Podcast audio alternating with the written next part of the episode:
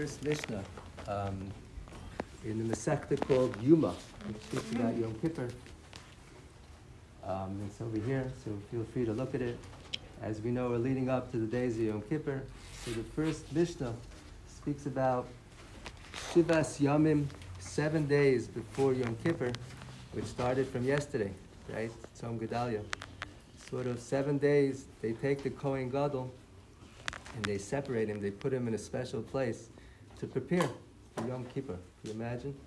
So Yom Kippur really, the preparation of entering, you know, the Holy of Holies, beyond this world, starts sort of seven days before, and he gets ready. So perhaps that's the thought, is, you know, we sort of entering, right? We have all these days. Perhaps entering um, these days before to prepare. What is it to be like in the, you know, Kodesh and beyond time and space?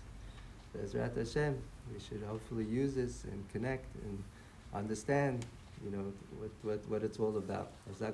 Amen.